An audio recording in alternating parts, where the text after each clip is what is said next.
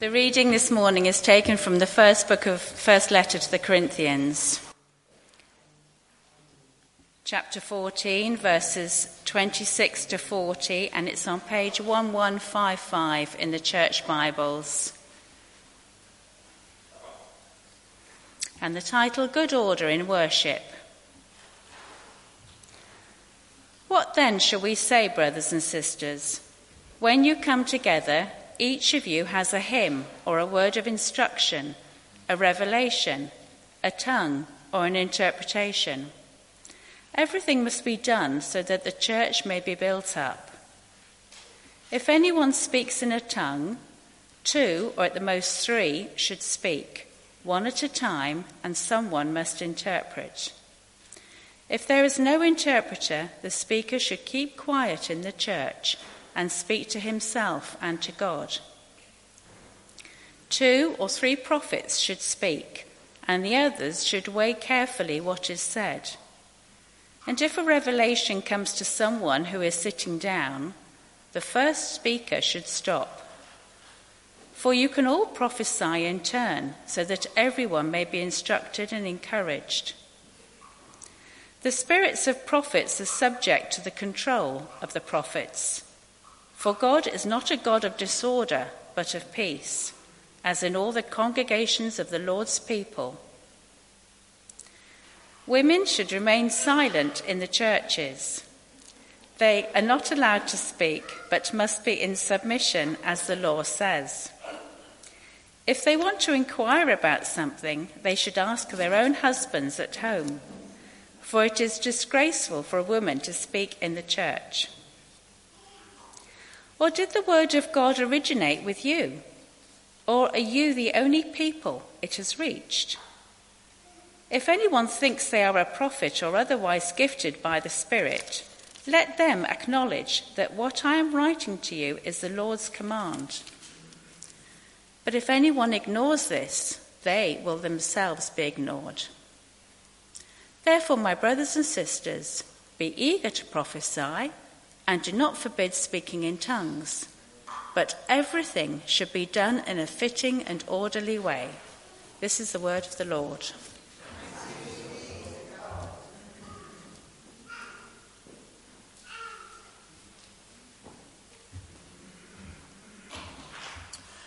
Let's pray for Hannah, shall we? Father, thank you for Hannah. Thank you for ministry in this town.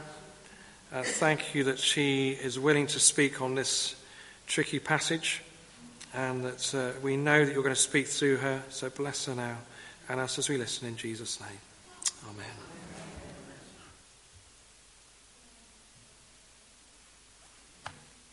Here I am, I'm a woman and I'm speaking. Sorry about that. Uh, first of all, thank you again for inviting us here to be with you this morning.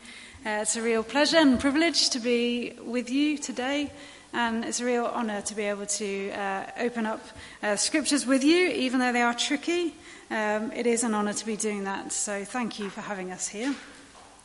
Um, before I say anything, uh, I'd like to offer a few disclaimers, if, if I can, um, just so you know where I'm coming from, and uh, yeah, you can give me some grace, hopefully. First of all, uh, I'm really aware that you've been studying uh, this book of 1 Corinthians for a while now, and I haven't been here to hear what's been said. I don't know where you've come from, I don't know what you've already said, I don't know how you've viewed this book so far. So, first of all, uh, apologies for anything I repeat that you've heard before, or anything that I omit just because I think you've already heard it. And secondly, I'm really aware that I'm coming to talk about the issue of um, church and orderly worship in a church that I don't worship in. So I don't know what you do here. I mean, I've got, I've got a fairly good idea. Um, I know Church of England churches, and I've got a good idea of what you get up to here, but I don't know your specific context. So if I say anything that doesn't resonate with you, uh, then please um, hear my apologies on that. And thirdly, uh, just to say that I am a youth worker, first and foremost. I work for Shrewsbury Youth for Christ, uh, and I'm not a Bible scholar. I'd just like to put that out there straight away. And I am really aware as well that uh, I'm standing before people who have followed Jesus for much longer than I have and studied his word for much longer than I have. So I hope you'll extend me some grace as we look at this scripture together. I don't know how wide your experience of church is. I don't know you. I don't know if you are die-hard Church of Englanders and have always worshipped in the Church of England, or if you have a wide range of experience. I don't know if you love action and activity and noise. I don't know if you prefer to worship God in quiet and reflection. Myself, I call myself a bit of a spiritual mongrel in that I've never really belonged to any particular denomination or flavour of church. I've been part of an Anglican church, part of a Baptist church, Pentecostal churches, and everything in between, really. But there's one experience of church that I will never forget, and I'm going to share it with you uh, before we look at the scripture together. I was living in Manchester at the time, in Moss Side. I don't know if many of you know Moss Side at all, but it's quite different to Shrewsbury. Um, and so we were looking for a church, and so we, we went to a few different churches, and we ended up one evening in this uh, small uh, Pentecostal church. And uh, I'd experienced lots of different types of worship before, but it was, it was quite wild, and I, I was feeling quite uncomfortable there. Um, like, demons were being cast out. I'd like to cast this off me right now. Um, demons were being cast out, and it all got fairly wild. There was, uh, you know, um, ladies with wigs, and their wigs were flying off all over the place. And then at one point, I, I the memory is, is kind of vague, but I remember one lady literally went flying across the room. It was nothing I've ever experienced before or have experienced since. But when the lady went flying across the room, I have to say that um, I had to leave the service because I felt so deeply uncomfortable with what was going on in that service. And the question I kept asking myself over and over again as I stood outside was why did I feel so uncomfortable? Was it that I just needed to loosen up, maybe? Get rid of some of that kind of middle class English politeness and just go with the Spirit, embrace it? Or was there something right about my discernment at the time? I remember going home that evening and I phoned my mum because I was still a little bit shaken by what, by what had happened. And I remember my mum spoke to me uh, a, a, a word from the passage that we've just read together. She said to me, God is not a God of disorder, but a God of peace. And so, with that in mind, we come to this scripture today, and I'd like to look at what I've titled Orderly Liberty and what that means for us as 21st century Christians living and worshipping in Shropshire. As you have already discovered in your reading and your study of the book of 1 Corinthians, Paul is talking to a specific place. It's Corinth. It can be, we could call it maybe a den of iniquity. It's a wild place. And within that context, Paul is speaking to a church with its own particular issues. It's a large church. Uh, there are plenty of cliques, some people worshipping one thing, some people following another. There was probably little discipline, and it seems like there were fairly loose morals within that church. But as you all have read in the passage just preceding this one, Paul, above all else, is clear about one thing, and that is whatever is done in these services was for the edification or for the building up of the church. And what we read here today only seeks to cement that theme with Paul that everything that is done should be A, to strengthen the church, but that B, those things should be done in an orderly manner. And how we love order, don't we, us English, us British. So let's look at how this church is worshipping, and then let's look at what Paul's instructions are to the church. The church that we see in this picture is a church where lots of people have lots of parts to play within the service. We read, When you come together, everyone has a hymn or a word of instruction, a revelation, a tongue, or an interpretation. So we see, don't we, a picture of a church where there's lots of participation. Great. It seems like the whole church is involved in their worship together. And many spiritual gifts are employed. Paul talks about, the t- about tongues, about the interpretation of tongues, of prophecy, and the interpretation and the discernment of that prophecy, as well as people bringing hymns, songs, and words of instructions. So, before we get into what Paul has to say to the church, I think it's important that we say there's something really positive, really beautiful about this picture of the church that we see. The whole gathering, it seems to me, feel like they're part of what God is doing, what God is saying among them. And they all have the freedom or the liberty to speak God's word into the gathering. And I think this is really good and really positive.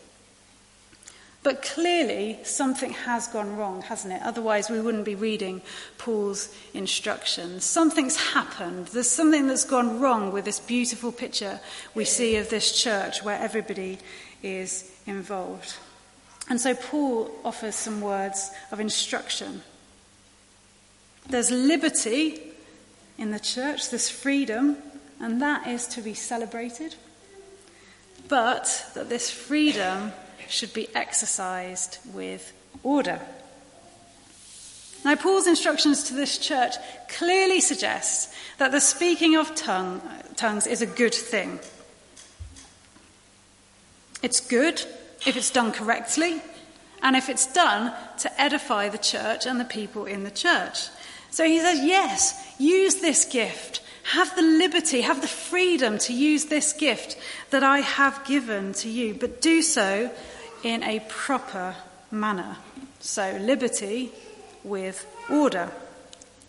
I don't know how these gatherings are going, but it seems to me that from Paul's instructions, it got a bit wild too. Maybe people were talking over each other, being selfish in the way that they were using their gifts. So Paul says, when you do this, just two or three of you to speak, and don't speak over each other.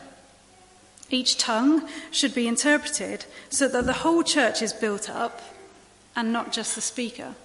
So, yes, have the freedom, have the liberty to use the gift of tongues, but do it with order.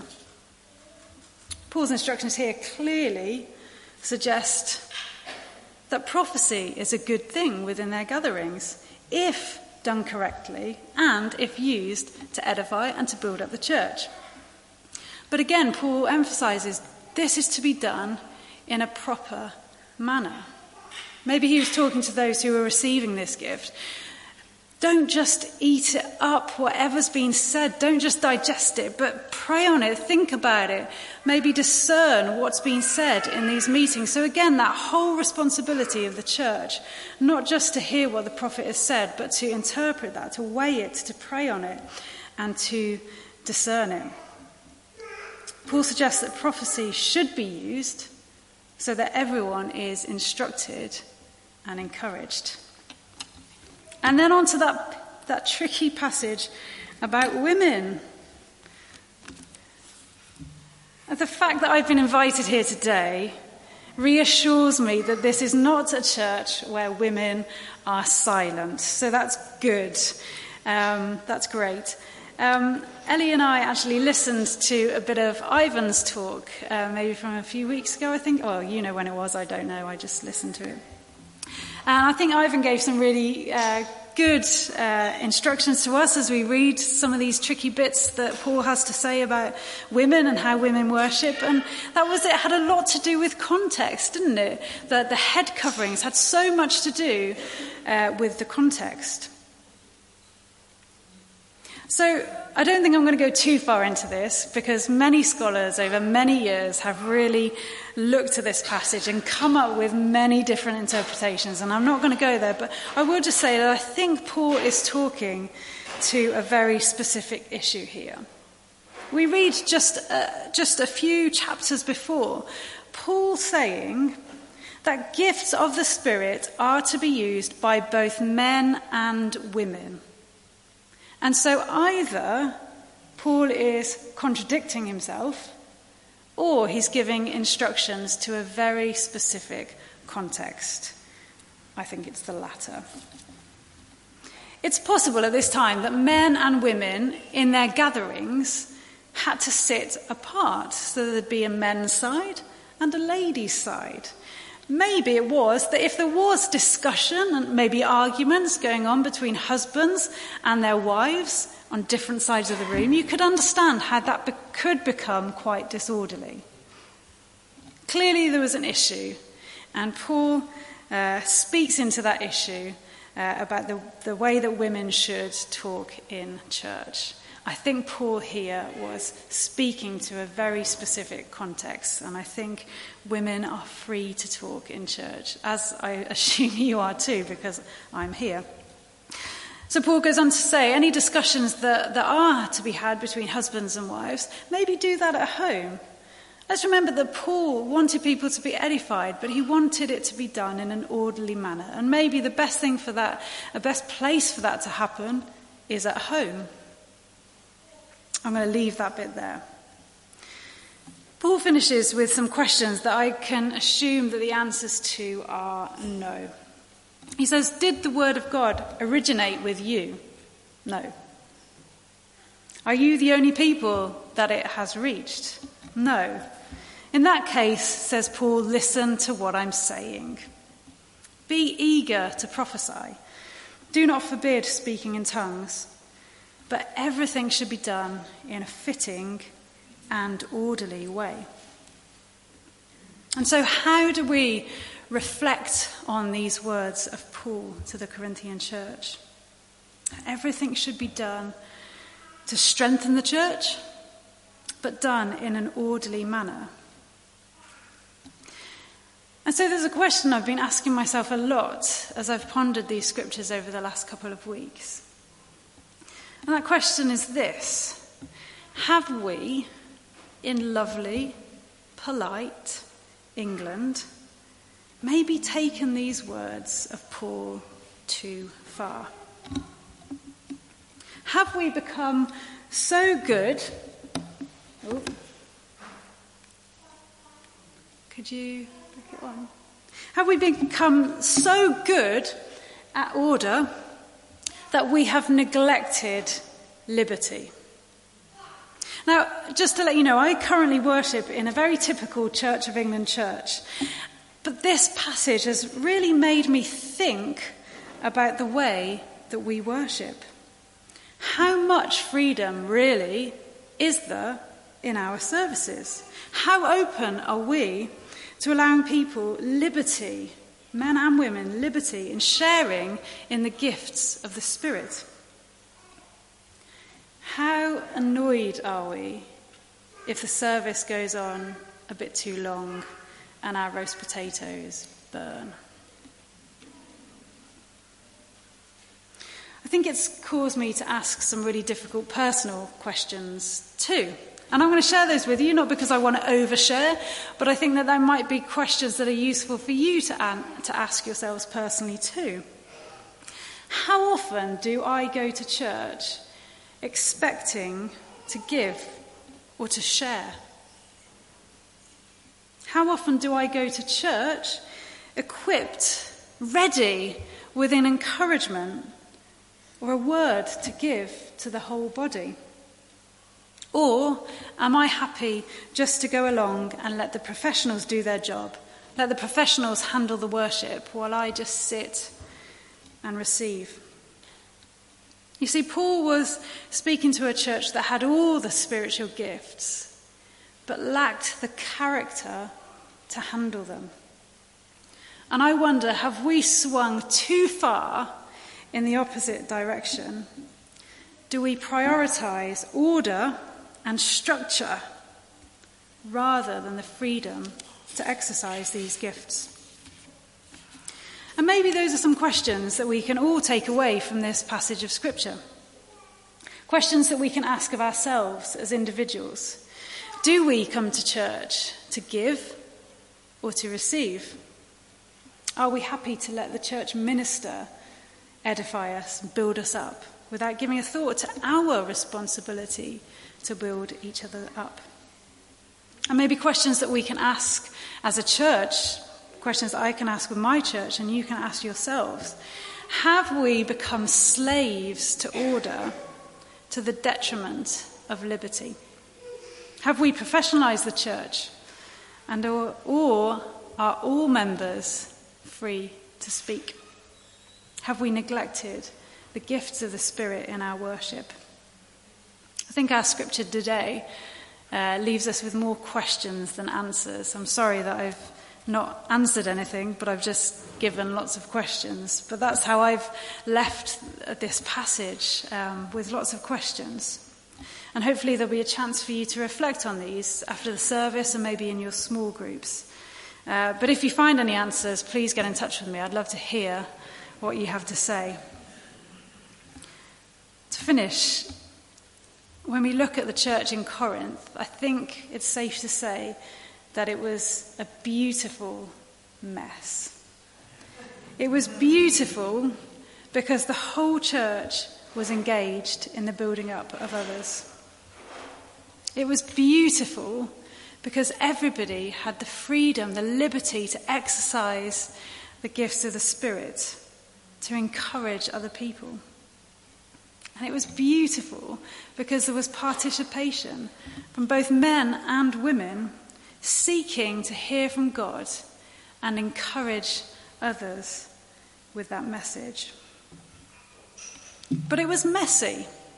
And I don't know about you, but I tend to like over romanticize the early church and think about how wonderful it must have been and how free they must have been and think it was like the best thing ever. But the reality is that it was messy. It was a beautiful mess. And that's why Paul was writing to this church, because it got messy.